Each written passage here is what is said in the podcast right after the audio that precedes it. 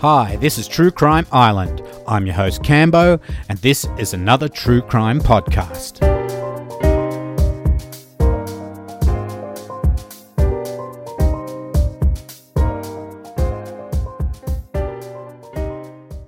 It's the 9th of June 2008. Friends had become worried that they had not been able to contact their friend Travis Alexander for several days. They go to his home and enter the residence. They go upstairs to his bedroom, and in his bathroom, they find his decomposing corpse lying in a pool of blood. Police are called and a crime scene established. This is the story of Jodi Arias and the murder of Travis Alexander. So let's get a little background on this Travis Alexander guy. Travis was born July 28, 1977, in Riverside, California. His parents were drug addicts, and after his father's death in July 1997, Travis and his seven siblings were taken in by their paternal grandmother, Norma Savi. She introduced them to the Mormon religion. During high school, Travis really got into it, and when he graduated high school, he went on a two year mission in Denver, Colorado. He then moved to Mesa, Arizona for the strong Mormon community they have there. Travis was a salesman for PPL, which was uh, prepaid legal services, a legal services company. He also worked as a motivational speaker for PPL. Also, he was the author of an e-book, Raising You, which was published in 2013 by his family after they found it on his hard drive. Now, I won't get into the background of Jodi Arias yet, so let me tell you a bit about the events of June 9, 2008. So his friends have just called police after discovering Travis's body in the bathroom of his bedroom suite.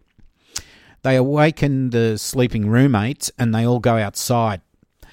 Out the front of the house is Michelle Lowry, who originally called police, her boyfriend Dallin Forrest. Also, there was uh, Marie Hall, who was supposed to go to Mexico with Travis in the morning, Enrique Cortez, and Zachary Billings.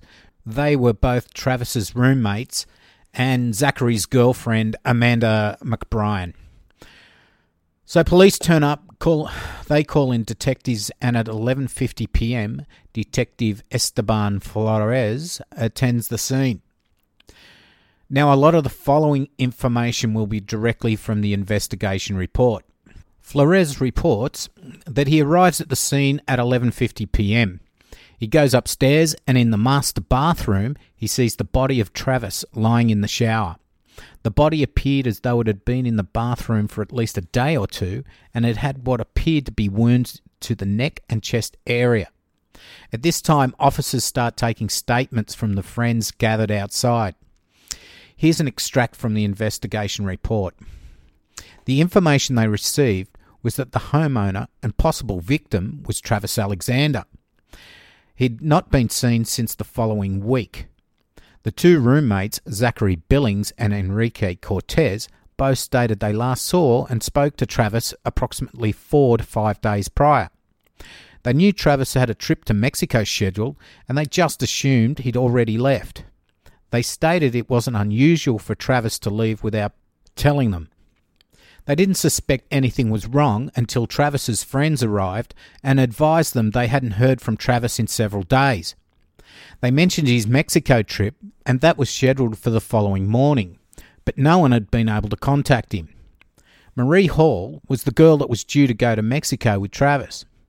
She was concerned about Travis's welfare since they were scheduled to leave for Mexico in the morning, but he was not answering his phone and not returning voice messages.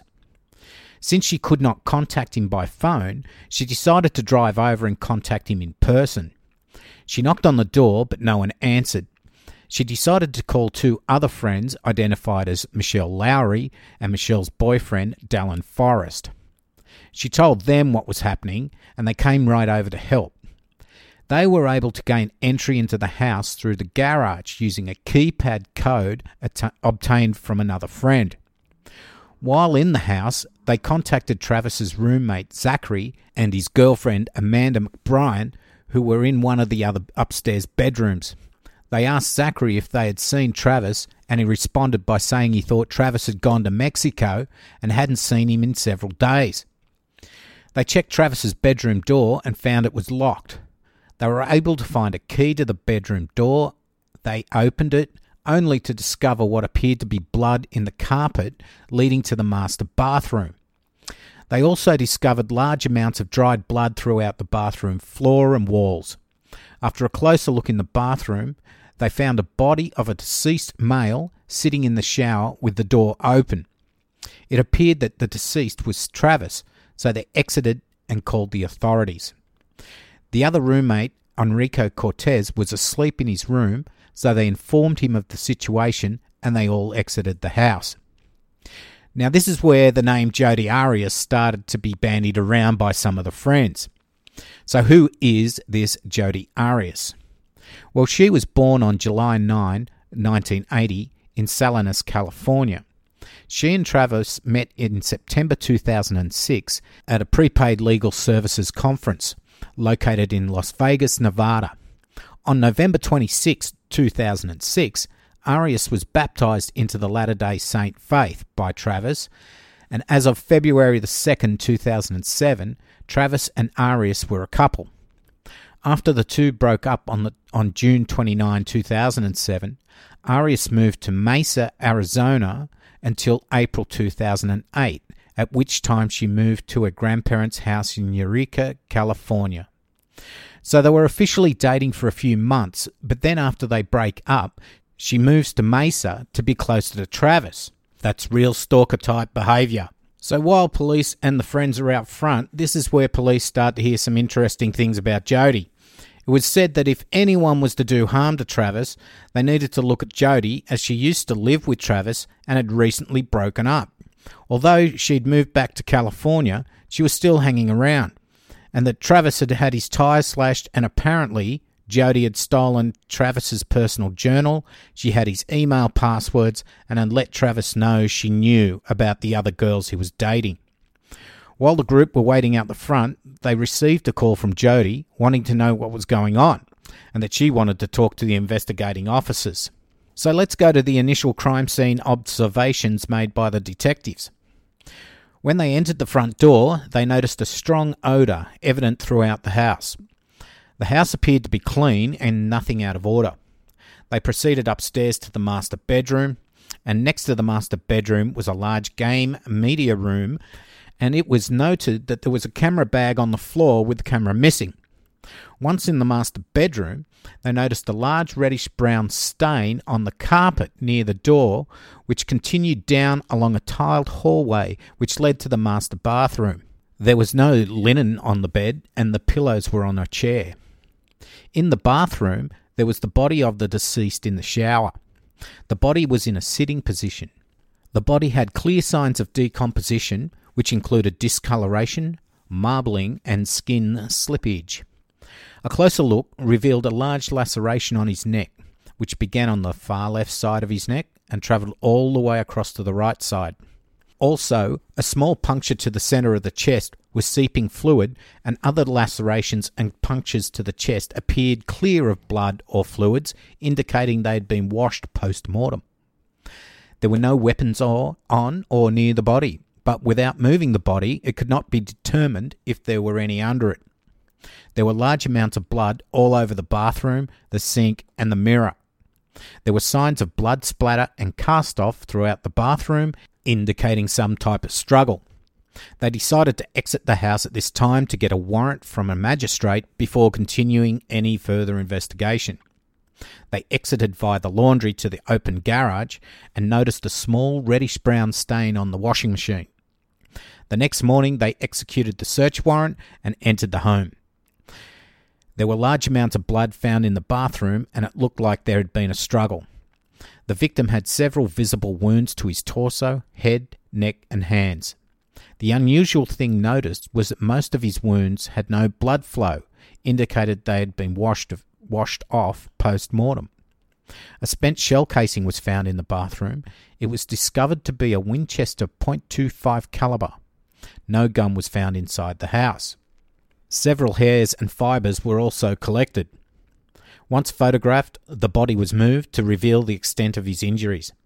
He had numerous wounds to his body, which indicated he had tried to defend himself.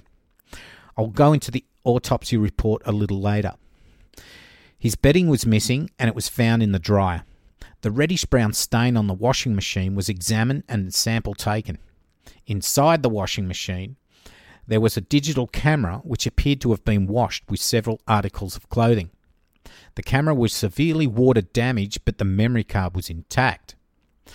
Travis's phone was discovered in his office downstairs, and the last phone call was made at 12:13 p.m. on the 4th of June 2008. There were other incoming calls after that time, but none were answered. His laptop was there, and that had last been accessed 4th of June 4:19 p.m. Fingerprints were recovered from the bathroom, which included one which was in blood at the entrance to the bathroom. Police ended the search and handed the house over to the next of kin. Now let's have a little look at some of the interviews with friends at the house that night. First off, uh, let's have a look at Marie, also called Mimi Hall. She told police she'd met Travis about a year ago at church and had started hanging out together as friends since February. About a month ago, they'd made plans to go to Mexico, and just two weeks ago, she made it clear she only wanted to be friends and would understand if he wanted to take someone else. It was too late to change plans, so they agreed to go as friends, and the trip was organised for June 10 at 9:30 in the morning. She last saw and spoke to him on Monday, the 2nd of June, at a church activity, but didn't see him at church on Sunday, the 8th. When she couldn't get hold of him all week, she began to worry and decided to go over to his house on the night of the 9th, where she didn't get an answer at the door. She then called Michelle Lowry and Dallin Forrest. She told them she was worried about Travis and met up with them back at Travis's house. They knocked on the door, got no answer, which was normal as the roommates would not answer if they weren't expecting anyone. They were able to get the garage door code and enter through there. They noticed his laptop and phone in his office, so they made contact with Zachary Billing, who was in his bedroom with his girlfriend. Zachary told him he hadn't seen Travis for several days and that he thought he may be in Mexico. Travis's bedroom door was locked, so Zachary found some keys and he and Dylan entered his bedroom where they found Travis dead. Marie was asked about Jodi, and although she didn't really know much about her, she had learned that she was kind of obsessive She'd manipulated Travis's Facebook account, and she also knew how to enter the house via the doggy door without being invited. She described Jodi as being a stalker ex and had moved closer to Travis after they had broken up. She also told of arguments they had had in the recent past. Other than that, she knew very little about Jodi. Okay, now let's have a uh, look at some of the main points for Zach's interview. Zach had met him at church a few years before. He'd been renting a room for the past four months. He rents one room but has full access to the house. The other roommate, Enrique, moved in a few weeks ago. Travis met Enrique at church and that they all keep pretty much to themselves and don't socialise with each other at all. Last time he saw Travis was Thursday morning. Now, Zach says Thursday morning now, but later this would prove to be a false memory as Travis was killed Wednesday night, but more on his time of death later. Zach said when he hadn't seen Travis for a few days, he thought he must have gone to Mexico early. When asked about Jodi, he said that he met her when he moved in and Travis would pay her to clean the house. When Travis broke up with her, she moved from California to Arizona to be closer to Travis. Often she would show up unannounced as Travis would leave the door unlocked. They would have arguments about her moving down to Mesa after they had broken up, he said Jodi had recently moved back to California. Zach explained that when he moved in, Travis was already dating another girl, but they broke up because Jodi would always be hanging around. So now we come to the first interview with Jodi. On the 10th of June, Jodi contacted police and gave an interview over the phone. Now, this is weird, as why would she want to inject herself into the investigation? So the basics of the interview were Jodi stated she knew Travis and had dated him for not, uh, five months. They did have a sexual relationship. They had broken up 29th of June 2007, about a year before, but had stayed friends. She was currently in Eureka, California, near the Oregon border, and had not returned to Mesa, Arizona since she moved in early April of 2008. Last time she spoke to Travis was Tuesday the 4th of June between 8 and 9:30 p.m. She'd found out about Travis's death from a friend late on the 9th of June. So now the autopsy report comes in. 11 punctures to his upper back between the shoulder blades, two large lacerations to the top and back of head, one puncture to the back of his neck and ear, four punctures and lacerations to the chest, three lacerations to the belly, one laceration across the throat, which severed the right carotid artery and airway, four incised lacerations to the left hand, these are defensive wounds, one incised laceration to the right thumb, also a defensive wound, one single gunshot to the right brow, projectile recovered in the left cheek of the victim. The lacerations and puncture wounds were consistent with a single edged weapon at least 5 inches in length. Lack of stippling or gunshot residue, or even soot around the gunshot wound, indicated the gunshot was taken no closer than two or three feet away.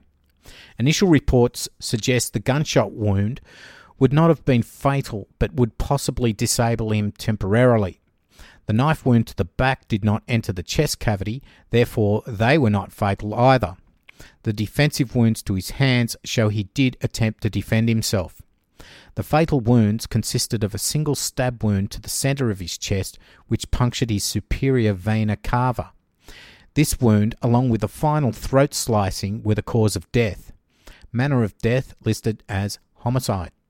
If you want to have a look at the crime scene photos and autopsy, uh, just Google it. There are plenty of them on the internets, and uh, it's pretty gruesome. Okay, let's go through a few more statements. Clancy Talbot told police that she saw Jodi at a PPL seminar on 5th of June and that Jodi had been in contact with a person named Ryan Burns while she was on the road from Northern California to Utah for the conference. She mentioned that Ryan had told her that Jodi left California on Tuesday, the 3rd of June, but didn't get to Utah until Thursday, the 5th of June. Ryan told her that they'd lost contact with Jodi for 24 hours or so during the trip. Jodi explained this by saying her phone was off to save battery and she'd needed a rest. When she did show up on Thursday, she was acting a little odd Clancy said she was concerned because the trip only takes about 10 hours or so. Also, she turned up with brown hair rather than her usual blonde. Clancy also mentioned that since Travis had told Jodi he no longer wanted to be with her, that she'd become clingy and acting very fatal attraction like. Most of the friends interviewed mentioned similar things about Jodi still hanging around and fighting with Travis after they broke up.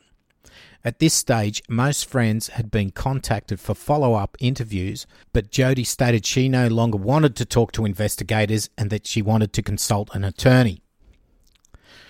So the memory card had now come back from the lab on the 19th of June.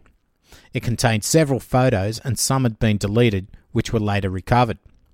The first one was timestamped 5:22 p.m. on the 4th of June, and that was of Travis alive in the shower.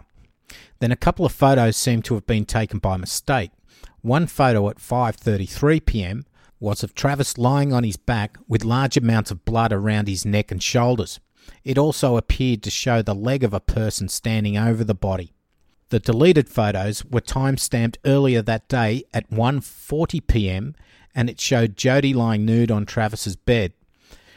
There were 8 deleted photos in total, 6 of Jodi and 2 of Travis. So this would indicate Jodi was lying about not seeing Travis since April and prove she was the last one to see him alive. On the 25th of June, Detective Flores interviews Jodi again. This time he knows she was with Travis on the day he was killed. Jodi stated she left her home in Northern California on Tuesday, the 3rd of June, en route to Salt Lake City, Utah, for a prepaid legal services conference. On Wednesday and Thursday of that same week, she said she rented a car in Redding, California, and drove first to the Los Angeles area, Monterey, to see a friend. She never met up with the friend and continued on to Utah via Las Vegas, Nevada. When she left Los Angeles, California, her phone battery died and lost all contact with friends waiting for her in Utah.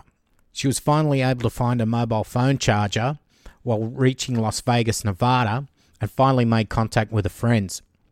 She said she got lost and pulled over to the side of the road to sleep for a while. By the time she reached Salt Lake City, Utah, it was late morning on Thursday, the 5th of June. She participated in the last day of the conference, then drove back home to Eureka, California late that night. While in Salt Lake City, she spent time with a person she identified as Ryan Burns.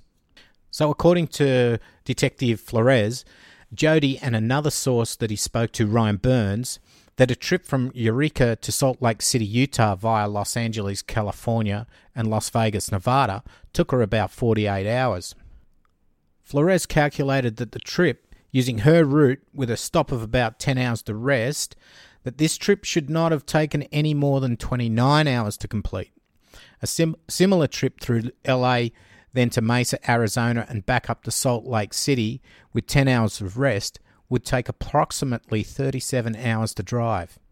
This still leaves 10 to 11 hours of additional time for other activities. So, police now have a confirmed time of death on 4th of June.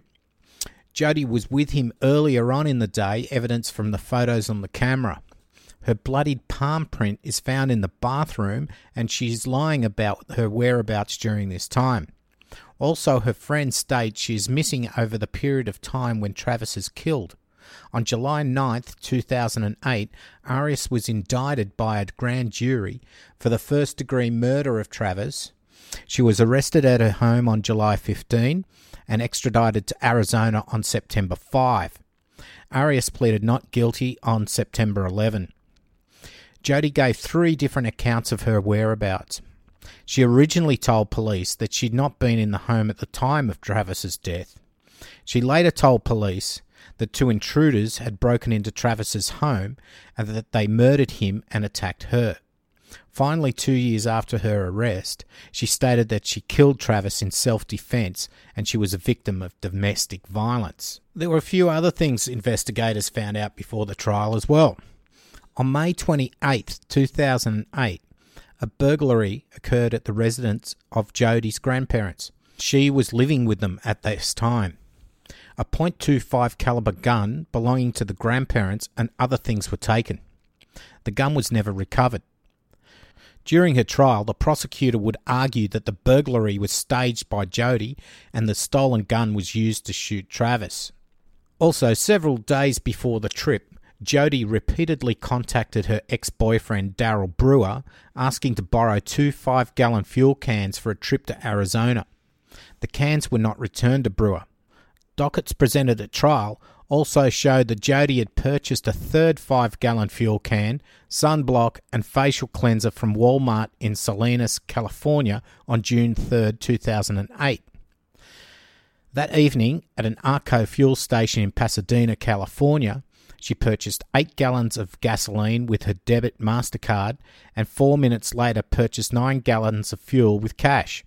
The MasterCard was used again on June 6, 2008 and also three times at a Tesoro gas station in Salt Lake City, at a Pilot Flying J travel center in Winnemucca, Nevada, and a 7 Eleven in Sparks, Nevada. On June 2, 2008, Jody rented a Ford Focus in Redding, California, about 100 miles south of her residence. She told the budget rent a car staff that she would only be driving the car locally but when the car was returned on June 7, it had been driven about 2,800 miles and it was also missing all of its floor mats and there were what looked like Kool Aid stains on the front and rear seats. The car had been cleaned before police were able to examine it. Ryan Burns and others who met Jodi in Utah after the killing indicated she had bandages on her hands and she wore long sleeves on days when it was very hot. She told different stories about how she received the cuts to her hands.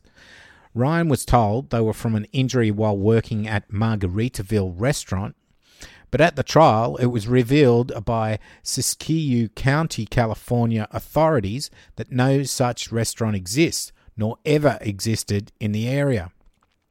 At the time of the killing, she actually worked at uh, Casa Ramos in Eureka. So she is convicted of first degree murder, and she took the stand in her own defense, which apparently is a bit of a risky move by defendants. She was in the dock for about 18 days. Eventually, she's found guilty and was sentenced to life without parole. You can watch the trial on the internet if you really want to. It was a huge media event, as she was the perfect candidate for the media. Beautiful girl kills successful ex boyfriend in a jealous rage, or was it self defense? So, this is how it seemed to have gone down. Late on 3rd of June, Jodi leaves Northern California and arrives at Travis's house about midday 4th of June. Her and Travis have sex and photos are taken. Later that day, while Travis is having a shower, Jodi shoots him in the face, which incapacitates Travis for a moment, which gives her the opportunity to stab him in the back. She then turns him over and stabs him in the chest. She then cuts his throat from ear to ear, almost decapitating him. As this is happening, photos are being taken by mistake, maybe because it's the camera's around Jodi's neck and there's a bit of a struggle. Jodi then drags Travis into the shower and proceeds to clean up the bedclothes. She then puts his clothes in the wash with the camera after deleting the photos of her and Travis on the bed earlier that afternoon. At the trial, she says she was acting in self defense and that Travis was abusive but this doesn't add up, as she'd broken up with him a year before, and then she'd, she'd moved closer to him. It looks like Travis was okay with her being a friend with benefits, but I think Jodi always wanted more and hoped one day maybe she would get back with Travis. She'd finally moved back to California, so the Travis being abusive thing doesn't really make any sense, as it seemed like he wasn't chasing Jodi at all. The stolen gun from her grandparents was a .25 caliber, which is fairly uncommon. The fact that Travis was shot by a gun of the same caliber, caliber although circumstantial, it doesn't look good for Jodi, especially as it shows a certain amount of premeditation on her part, if in fact this was the gun that was stolen the gun was no guns were ever recovered. The grandparents' gun was never recovered, and the gun to kill Travis was never recovered, whether or not they were the same thing. Also, she's tried to not let people know she's in Mesa, Arizona at all. This is why she's got the fuel can. She's using fuel that she's purchased outside so that she can get into Mesa and out without having out having to actually purchase fuel in the area. She also lied about not being at Travis's. Then she changed that story to one where Travis and her were attacked after realizing investigators knew she was with him on the day of his murder. Finally, her third story was that she killed him in self defense. Jodi still sticks by a story, and there are websites out there that raise money for her, such as justiceforjody.com, which uh, basically uh, push her side of the story. One of the terrible aspects of this crime is the fact that Travis's privacy is also a victim. His private life is dragged through the public court system by defense attorneys trying to make him out to be some sort of asshole ex boyfriend who's abusive towards her. Whether the, any of these allegations are true or not, he can't defend himself. Look, the case was huge in the media, and her first trial was televised live. And I see it as a classic case of stalking. So, where did Jodi go wrong? Well, if you're going to steal your grandma's gun, at least swap it for a different one of a different caliber before shooting your boyfriend in the face. Next, pay cash for everything you need and don't borrow fuel cans from friends. Don't leave bloodied palm prints in the bathroom. Washing machines, they don't delete photos. Deleting photos does not delete photos. Take that memory card with you. Don't use friends as alibis and then do dodgy stuff like disappear on them for a day and then turn up with bandages on your hands. Lay off on the repeated stabbing as this indicates a crime of passion, as stabbing is so close up and personal. It also is messy and leads to the issue like the bloodied palm print being left behind. Don't change your story three times. People will see you as a, as a liar, and especially the jury will see you as a liar. Don't take the stand. This can only harm you, but it does make great TV. So I'll leave it there. There's plenty of docos on the web and plenty of places to get a bit more detail, and it is quite an interesting uh, saga. So, this has been True Crime Island, another true crime podcast. Look, I'll try to get more episodes out more frequently, but this is a one man show at the moment. My plan is to eventually get them out every week, but at the moment, every two week is two weeks is about all I can do. There are links to Facebook and Twitter on the website, truecrimeisland.com, where you can comment on anything you like. Just keep it civil and constructive. Soon I'll be on iTunes and I'll sort out an RSS feed link as well for your podcast software.